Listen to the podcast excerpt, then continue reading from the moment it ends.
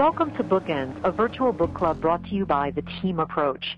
I'm your host, Susan Stamm, and we are continuing our discussion on the topic of leadership today with my guest, Kevin Cashman.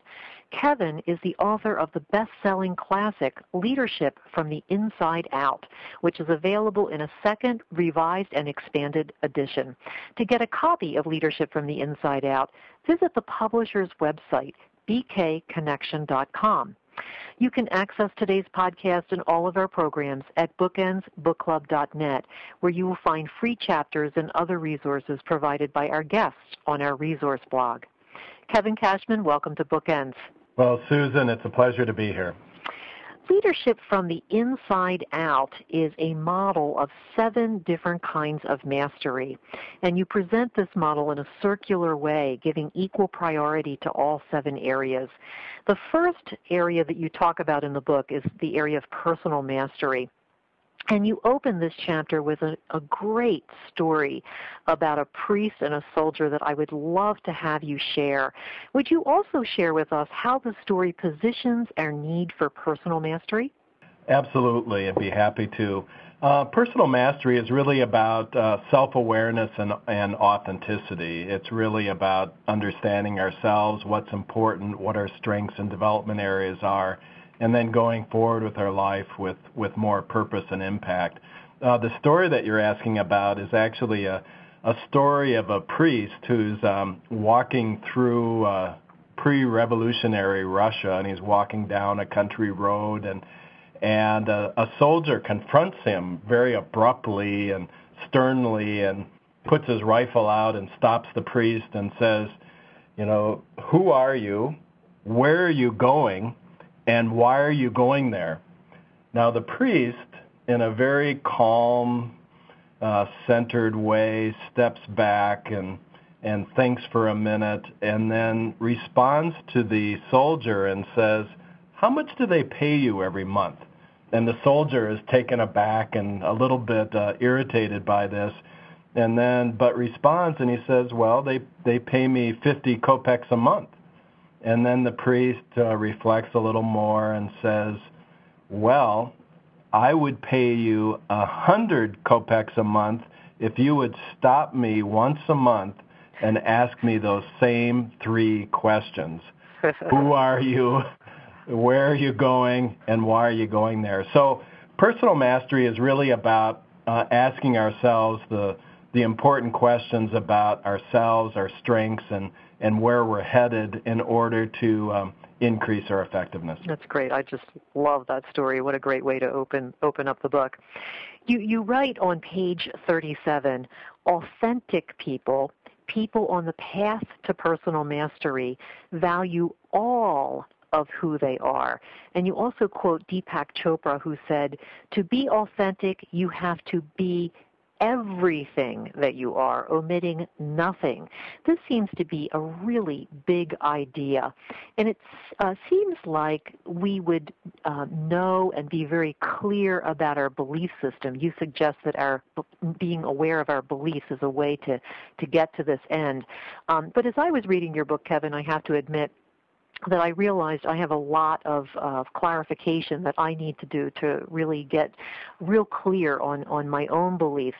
Would you tell us why this is so very important and how we can get more tuned in to our own belief systems? Well, first of all, authenticity is a big subject, and um, you know there's many dimensions of it. And um, m- many people will say, "Well, kill me, I'm an, I'm authentic. This is who I am." Mm-hmm. But uh, authenticity is much more than that because we're all authentic to our current state of development, whatever that might be. But we're all also inauthentic to our potential state of development, and it's in that tension between authentically who we are and authentically who we could become that all of our growth takes place. Now, one of the moderators in moving from who we are to what we could become has to do with belief systems. Uh, belief systems are are literally the software of leadership, meaning our beliefs are always opening up or closing down possibilities for ourselves and, and other people. So we have to know what our software is what are these systems of thought, these things we're telling ourselves about ourselves and about others and about situations that either limit possibilities for us and others or open them up. For instance, if we have an opening belief system, for instance, trust is an opening belief system. Uh, sometimes we're proven wrong and we have to, you know, restrict ourselves and others and so on. But overall, if we show up in relationships trusting ourselves, trusting others, and looking for the best possibility, it'll open up more possibilities. Whereas distrust in some situations is very appropriate and very prudent. But if it becomes our operating software, it tends to shut us down and shut others down from connection and possibility. So spending time to get clear about what are those operating belief systems and having the self-awareness at any moment to know does this belief system right now support us and support others to create more value or is it inappropriately limiting us and therefore I have to be aware that that software is running and overcome it in order to create more value. That's great, and and um, you know I'd be curious as you've worked with people, um, you know how oftentimes are you finding that people have really great clarity around this area or is you know does there tend to be some fuzziness? And then in the book you you share some clues on how we can uncover uh, both our what you call refer to as both our conscious and our shadow beliefs. Perhaps you could talk about those as well. Yeah and it's it, you know conscious beliefs and shadow beliefs are really conscious beliefs are the beliefs we're aware of and we would say we're aware of and they open up possibilities for others. Whereas shadow beliefs are more the limiting beliefs that tend to be operating and we're not aware of and just unconsciously you know drive us. Now a lot of people will say um, that overdeveloped you know strengths are what are counterproductive. I would say it's a little bit different than that. When we take a strength and we combine it with a shadow belief, it becomes counterproductive. Hmm. For instance, we might have a strength around conscientiousness, and we tend to do things well, and we tend to do, do things on time. Now, if we have a shadow belief that says everything has to be perfect all of the time, then that is fuel to that strength that often creates counterproductive behaviors and rigid behaviors and high standards that maybe we and others cannot live up to. So developing an awareness about what are these beliefs that really serve us that we can be conscious of or they're counterproductive and what are the beliefs that are running unconsciously that tend to be counterproductive is a big part of developing uh, self-awareness. That's great. You mentioned a little earlier that there's a number of different um, things that we need to consider and work on to obtain personal mastery. And another dynamic that you talk about in, in the book is the, what you call the character coping dynamic that ties into this. Um, could you talk a little bit about how this particular dynamic influences leadership? Well, it really character and coping is is really an awareness building technique to know at any moment of leadership where is our leadership coming from? And this is crucial to leaders because as leaders, we get habituated to the external world. We get habituated to achieving and doing more and more, and we get rewarded for that. And on one level, that's very justifiable. Leaders have to produce results. But when we get so externalized, we very rarely ask ourselves, where is our leadership coming from? And is it coming from a place that can get short-term results but lacks sustainability? Or is it coming from a place that uh, gets results but in a sustainable way for us and others? And character, what we've found over the years, is a way to produce results that ener- energizes both sides of the equation. It serves us and it serves others, and therefore it tends to be sustained over the long run.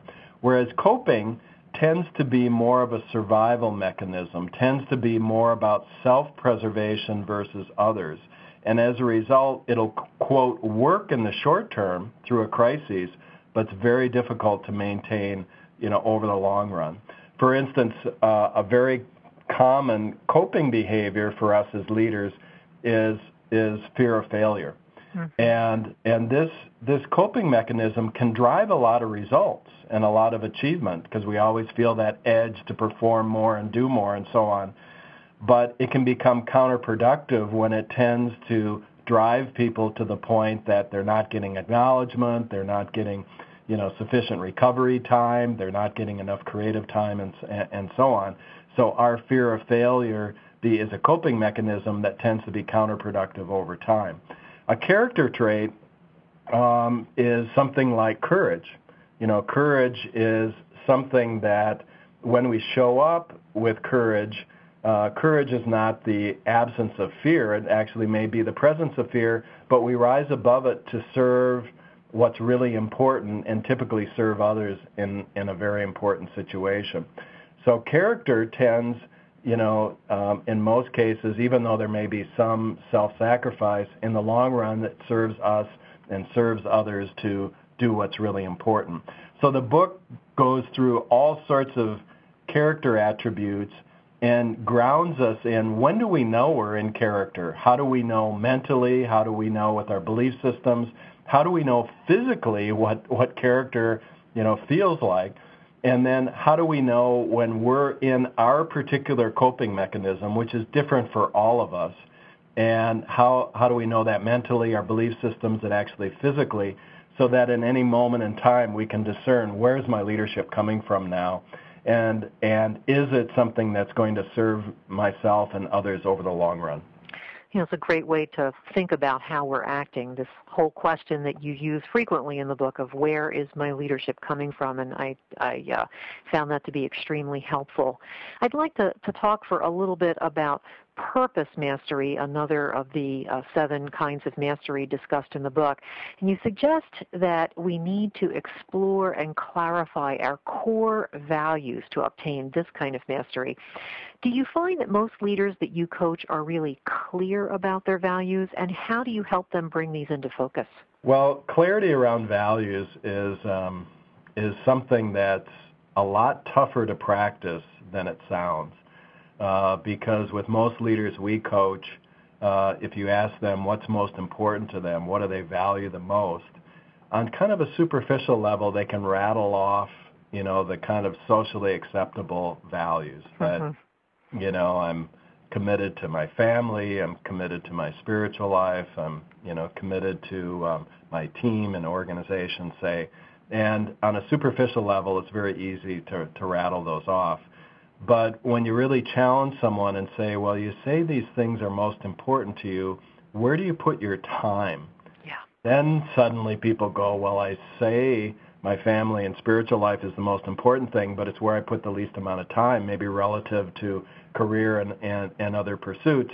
And then suddenly people experience that dissonance and they have to reconcile what is that all about? Do I need to reprioritize my values? Do I need to reprioritize my time? And then we get on the journey of really sorting out, you know, what we're authentically all about. So the, now the way we help people get to this is by reflecting on, you know, what have been the, the key peak experiences in their life, both professional and, and personal, and then what have been not only the peaks but the valleys you know, when have been those tough times and so on. And and during those times, you know, what was present? Where did we live what was important to us? Where did we not live it? And use that reflection to, to get clear about what those values are. Because as a leader, um, we have to know in our hearts and in our guts what's really important to us. Uh, because people will sense if the leader really knows that or not. And if the leader really knows that, they know what their life has taught them about what's really important and meaningful, people attach to those leaders. It's not so much what the values are, but their authenticity and alignment with them, you know, creates an attraction and a realness that we know they're about that. You know, we want to attach, you know, to those principles and and then the voice of the leader and the attachment to other people is very strong because those values are clear. So to go back to what you said a, a little bit earlier about uh, people being able to rattle off a list of socially acceptable values, it's not so much that people feel like they have a set of values that are socially acceptable. It's really more about coming into alignment and being authentic to the values that you really embrace. Is that correct? Yes, uh, that's correct. And also doing, you know, sufficient inquiry and reflection about our life to know, you know, what has our life taught us mm-hmm. that we know for sure is important. What of the traumas of our life taught us that when we lose something that's precious like that, we really know that we don't want to lose it again and we don't want others to lose it. So we we understand, you know, the the losses of our life and and the things that are precious as a result. We also have to reflect about our privileges. You know, what have been when we really step back, don't take our privileges as a norm and then just expect everyone else to have them, but really understand where have we been privileged and objectively understanding that and understanding that maybe most people in the world don't have that and then suddenly it becomes precious and then that privilege is something we want more and more people to have access to so really looking what have been those lessons that we know for sure because until we do that we're mouthing the words mm-hmm. of systemic values values we've read about values we've been told are important, and our voice doesn't have much power. So we have to know what our life has taught us and then stand for that. Yeah, this seemed to be a, a really um, big area of the book for me as well, and it seemed as though. Um, you know, this could really take a great, great deal of time and thought uh, to really um, kind of look backwards at your life and and be more conscious as you are living your life to really find these areas that um, you know really really surface and you really really know well that that's it right there. Is that, that is that your that's experience? correct. That's correct because you know in the book um, we talk a lot about you know how we need to grow as a whole person to grow as a whole leader. Mm-hmm. and and that pursuit of leadership development is unending. Meaning if in business oftentimes you know we'll accept the fact that there's no end to possibility in terms of achievement for the organization and development of the organization.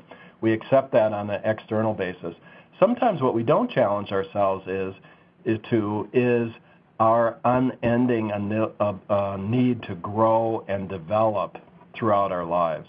Mm-hmm. so you know reading a book like this or other books that are impactful in in reality it's the beginning of the journey. We get insights we put a plan together but the real measure of the impact of leading from the inside out is do we stick with it through the course of our life and continue to build our capacity as a person and leader to face all of the changes and challenges that will come to us in organizational leadership but also in personal leadership well, in, in finding our core purpose, and we're talking about the, the uh, the mastery of purpose right now.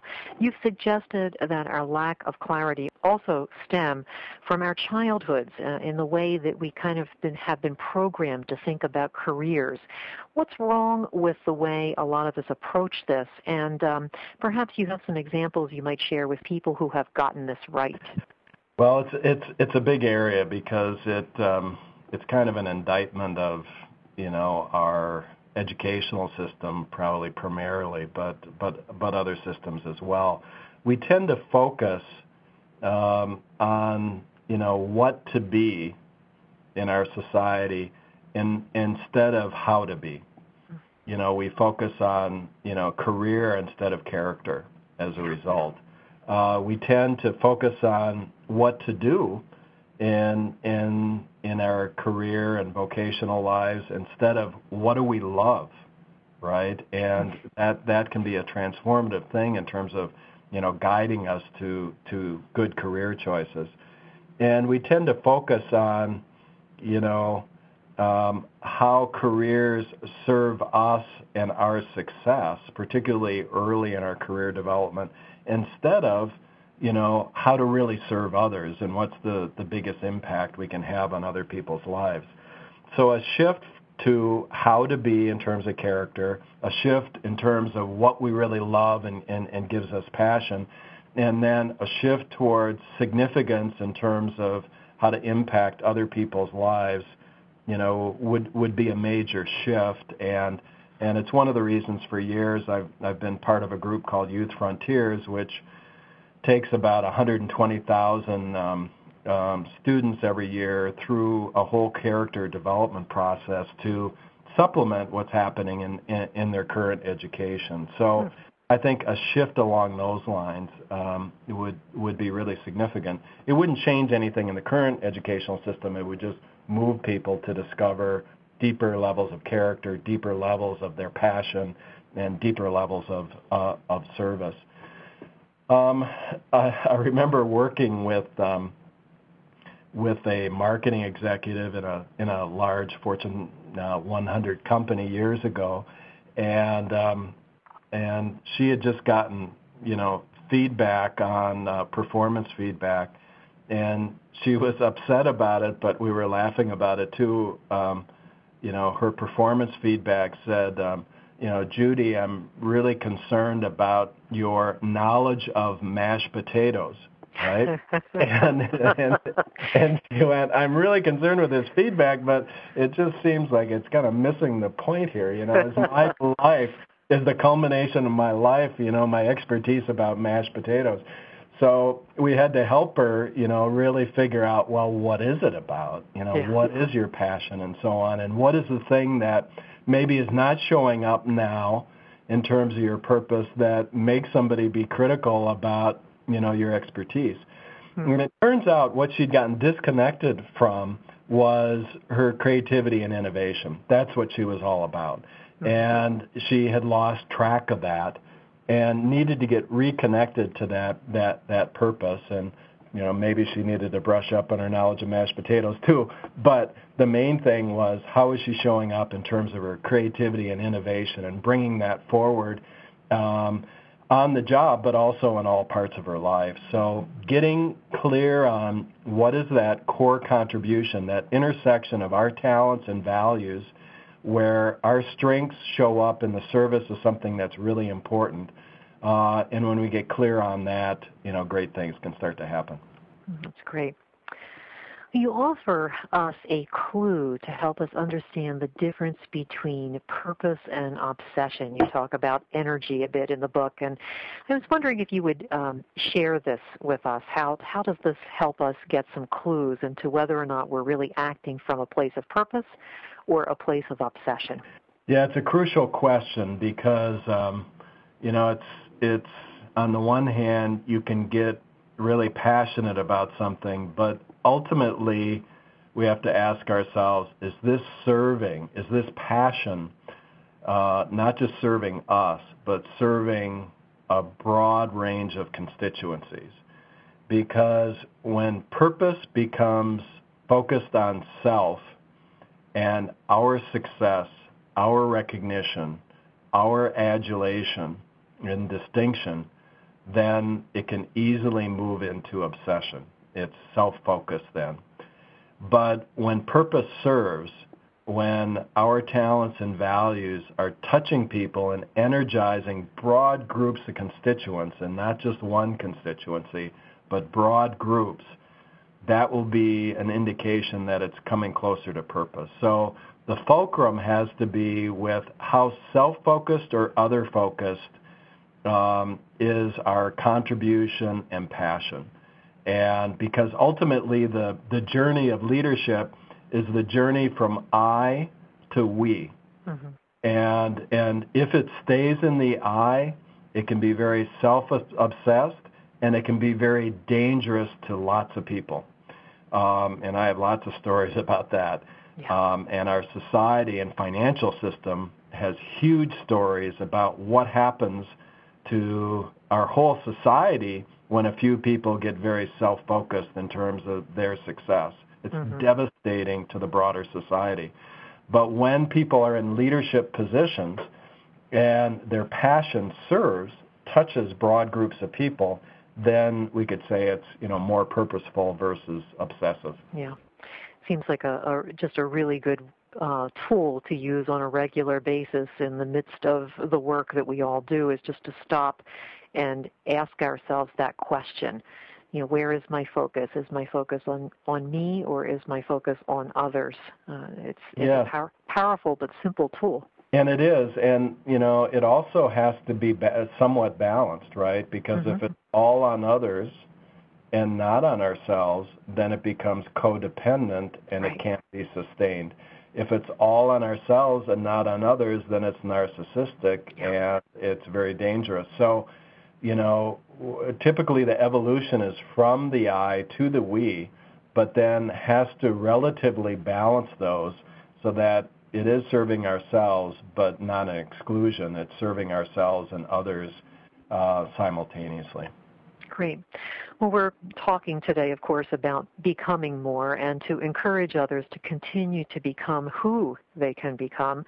Would you share the story of your visit to the Tibetan monastery um, that you share in the book? I just love the story, and I think it might uh, be inspirational for folks hearing it. Well, it was. Um, I have to say, it was a personally shocking um, thing thing that happened. I and and it was unusual. I was I was in Europe and at a in a beautiful location on a lake in the mountains and so on, and I was coming up to the third day of a team building and leadership team building and leadership session with a senior team, and the CEO um, before the third day said, "Why don't we hike up the mountain here? And I hear there's this Tibetan monastery up the hill."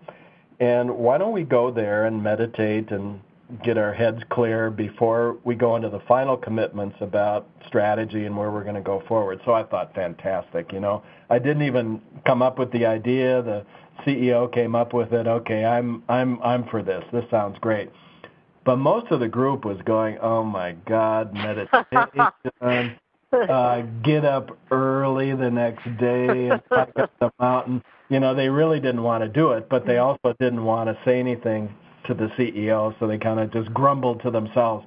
So we did get up early the next day. We hiked up, you know, the mountain, and here is this monastery, and it was an unusual situation because it's in Europe, yet it's a Tibetan monastery, mm. and there's a Tibetan monk, you know, standing out front with, you know, saffron robes, just like out of a movie set. Wow. And um, he greets us in a German accent, which you know even added to the kind of you know there's nothing kind of fits here atmosphere. And and we go in and we all sit in the meditation hall with pillows and so on, and more grumbling, you know, people, oh God, you know. And then I'm a willing student, so I go up to the front and I sit in the front, and and then um, the monk comes in, doesn't say anything, uh, must sense that I'm a willing student or something, because he sits down and he looks right at me, and he says, "How many days do you have left to live? Now, at that moment, you know, I'm used to being the coach and you know having some good questions, and now here here is like the ultimate or almost the ultimate question that just like pours a hole through me, uh-huh. and I don't even know what to think here. I'm so surprised, and it's such a profound question. But then somehow I had the answer. I don't know if it was fast mental processing or whatever, but he asked the question. I had the answer. So I said 6,000 days. Mm-hmm. Now, when I said that, it seemed like he took forever to kind of process my response, and he's sitting and thinking, thinking, thinking. And then finally he turns back to me and he says, That's about right and then my brain kicks in and I'm going, what do you mean that's about right? You know, what do you know? What do you know that I don't know? And you know, I don't even know where that answer came from. And by the way, how many years is it? And my brain's kicking in, right? And so he, you know, we sometimes talk about questions as the language of of coaching, right? And mm-hmm. he the ultimate question. So I go back to facilitating the group and you know we're talking about strategy and commitments but my brain is thinking about 6000 days right? How am i going to use those days? How you don't want to waste a day? Right. And on and on and on. So for me that was a and that was about a thousand days ago too, which even gets edgier as I go along here. But mm. um, you know, to me, it was a great example of asking ourselves profound questions to stop in our tracks, look at ourselves, look at what we're doing, look at it from a vantage point of purpose and significance, and how to make you know every day of you know personal and organizational leadership really count. Wow, such a great, great story. I just love that. I can imagine how it must have felt in the moment, though. Um, well, it's also making me, you know, after a thousand days, I'm going, well, maybe we had it wrong. Maybe it was 10,000 days. yeah, I so, think I miscalculated. yeah, exactly. Let's do that again. So I think oh, my, my denial God. is kicking in, but, mm. you know, I, I think, um, I think I'll have to stick to the 6,000 days, though. Oh, my goodness. Well, moving along into the next mastery discussed in the book, interpersonal mastery, you cite some interesting research from the Saratoga Institute. In their research, they interviewed 19,700 exiting employees and their bosses. How about sharing the results of this research with us and tell us what you feel contributes to the great disparity of views uh, between the, the employees and their bosses? Yes. Um, with that study from Saratoga, they found that when they did exit interviews with bosses after key people had left their organization, 85% of the bosses said, oh, they left for a better opportunity. But then they went and interviewed those people who actually left and said, why did you leave? And 80% of them said they left because of a poor boss. Hmm. Now, what this this the implications of this are profound for us as leaders. First of all, we have to realize that um, how we show up as a leader might as well be the whole culture to our team and to our employees, and um, and we have a huge impact. It's not just you know the opportunity and everything else. It's how are we coaching? Are we developing? Are we listening? Are we really there and advocating for our people or not? If we're not, then when people leave, they're probably leaving more often because of us or the lack of something we did versus the presence of something that we did. So it really illustrates the power that leaders have to create a culture.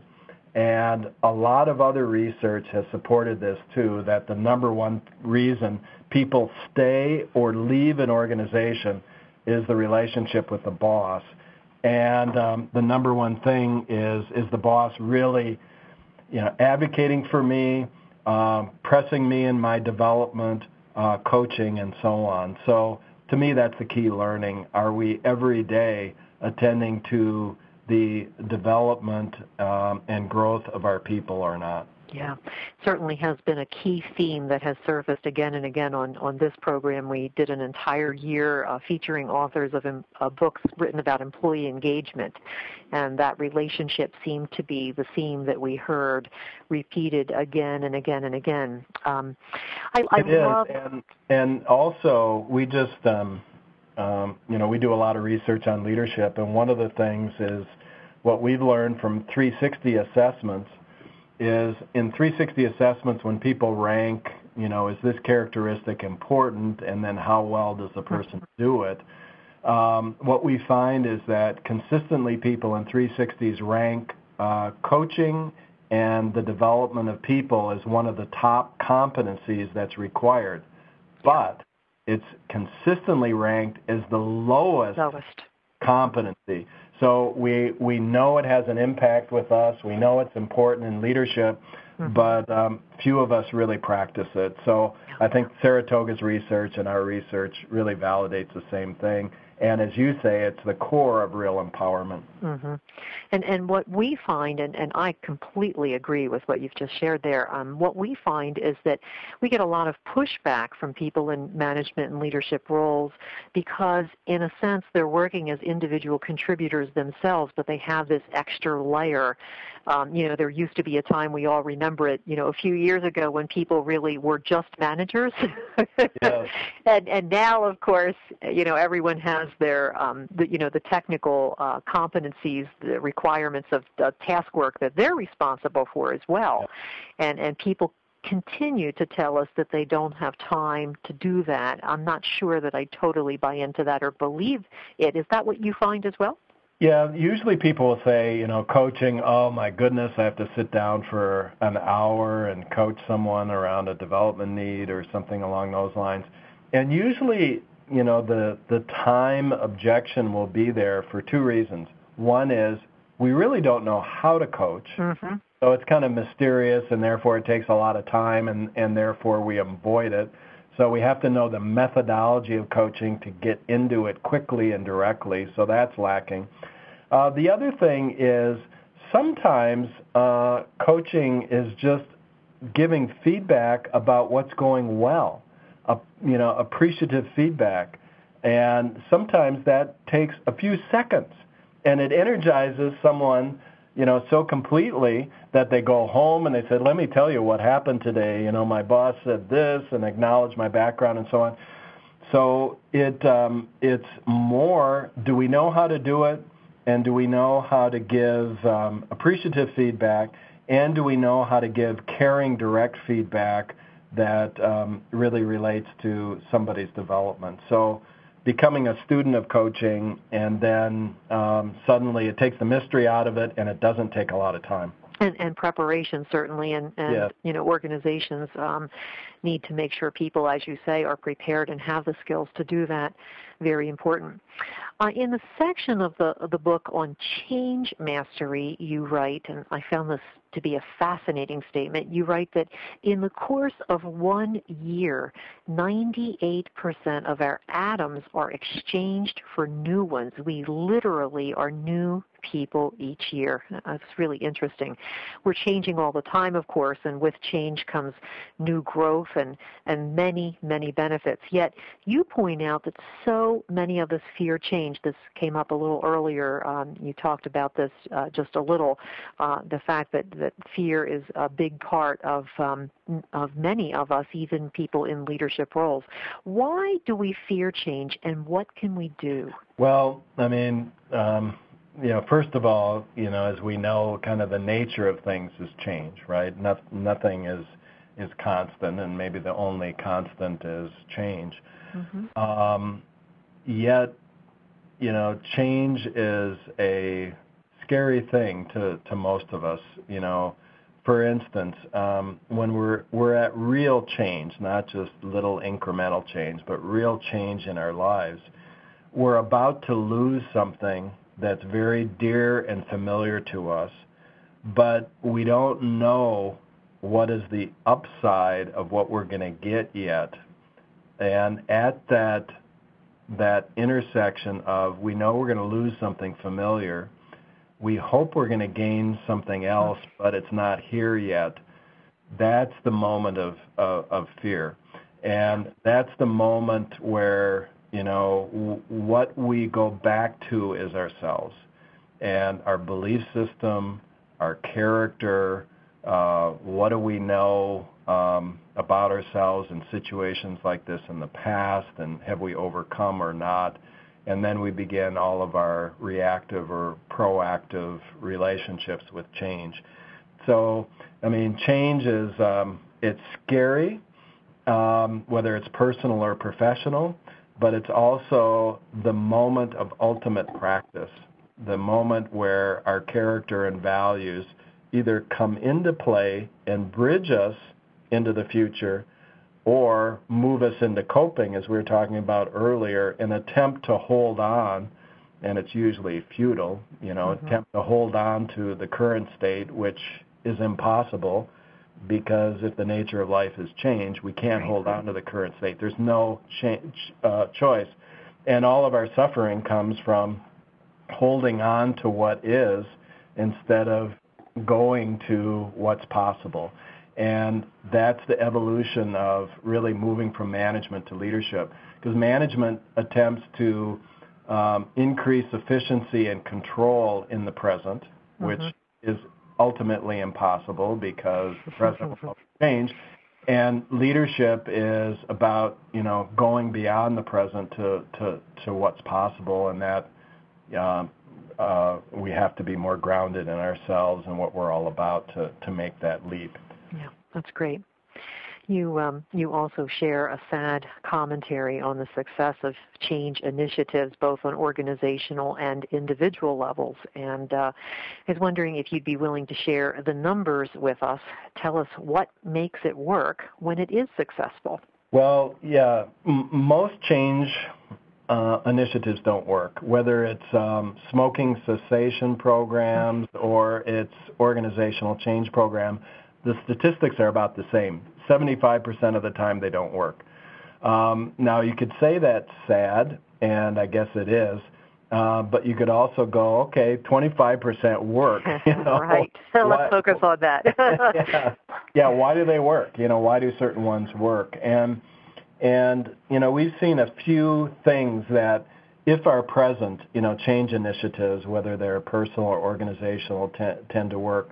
One is, you know, reframing the situation from, you know, problems to cope with to opportunities to learn. So that reframe from problem to opportunity can be very helpful. Another change shift is moving from short term to long term. Um, because until we do that, we don't really see the compelling future that is worth you know all the sacrifice and discipline that might be required to get from the short term to the long term. So really having vision and purpose uh, uh, about the long term is crucial. Um, you know, moving from focus on the immediate circumstance to what's the bigger purpose. You know, what's really at stake here. What are we going to get if we move forward? What are we going to lose if we don't? Most people, we, we tend not to really look at the current situation and going, I am going to lose this for sure. It's happening now, but what could I get? And that creative tension is, is, crucial to navigating change. Moving from trying to control everything to moving towards um, the agility and particularly learning agility. What can I learn from this situation versus control? How is this pressing me in new and different ways that you know could be helpful for the for the future? The other one is moving from self to service. We talked about that already. And then the last one is moving from doubt to trust. Because at those moments of change, we're doubting ourselves, we're doubting it's going to work and so on. But can we step back to go, if I trusted myself more, what's possible? If I trusted others more, what's possible? And that can shift us through change as well. The book deals with those change shifts in more depth, but um, usually what um, what people need to do is go, which ones, you know, mm-hmm. could I actually practice? And then in those change situations, where where do I tend not to shift? And then uh, attempt to shift ourselves a bit in those situations to engage change more. Yeah, I found those to be extremely helpful and uh, worthy of at least a full day of retreat time. so thank you for those. Um, I have to admit that I hated to be laughing so much towards the end of the book when you share a kind of a serious story about a father named David who had some issues in, in the area that you call resiliency, um, which is the next uh, mastery in your book. Uh, I would love to hear you tell this story and um, explain if this dad is the exception or is he, um, you know, is he the rule? Well, what maybe I'll share what happened first and then then comment on it. The what the situation was is like a lot of us in you know senior roles and so on. We travel a lot and we travel internationally, and you know his um, you know his son was young and and um I think at the time he was like you know four years old, four or five years old, and um, and his father was traveling extensively, maybe three weeks at a time, coming home and so on. And during one, I think probably very crucial period for his son, uh, he pulls up and he goes into the garage, and uh, the garage door is closed, and he's unpacking his bags and his son hears something in the garage, steps into the garage, and then goes running and screaming back into the house because he he thinks there's an intruder in the house because he's unaccustomed to his father being around and it it doesn't connect for him. And then at that point you know our client David that was a wake up call to him. Mm. oh my God, my own son doesn't, you know, is a